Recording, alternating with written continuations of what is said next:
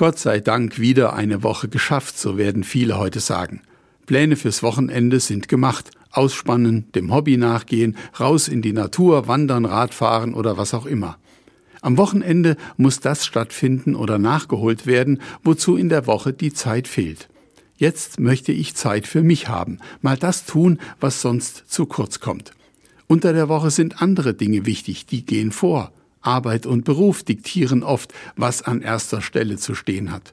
Wenn Kinder da sind, kann das richtig schwierig werden. Sie bekommen am meisten zu spüren, dass für sie keine Zeit ist. Es bleibt das auf der Strecke, was auf den ersten Blick nach vertaner Zeit aussieht, was nichts bringt, wie man heute sagt.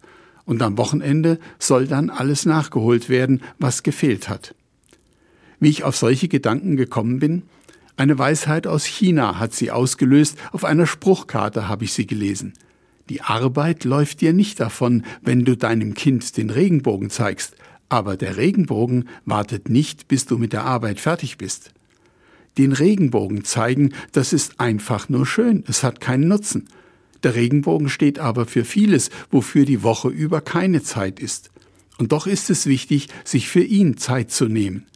Der Regenbogen wartet nicht, bis du mit der Arbeit fertig bist. Ich möchte dem hinzufügen, die Kinder warten auch nicht, sie wachsen und werden älter unaufhaltsam, Tag für Tag.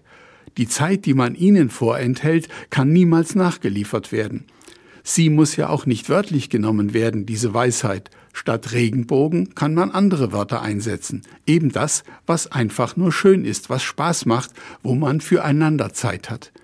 Ich finde, dass ein Wochenende besonders geeignet ist, um über diesen Ratschlag aus China einmal nachzudenken oder ihn sogar einzulösen.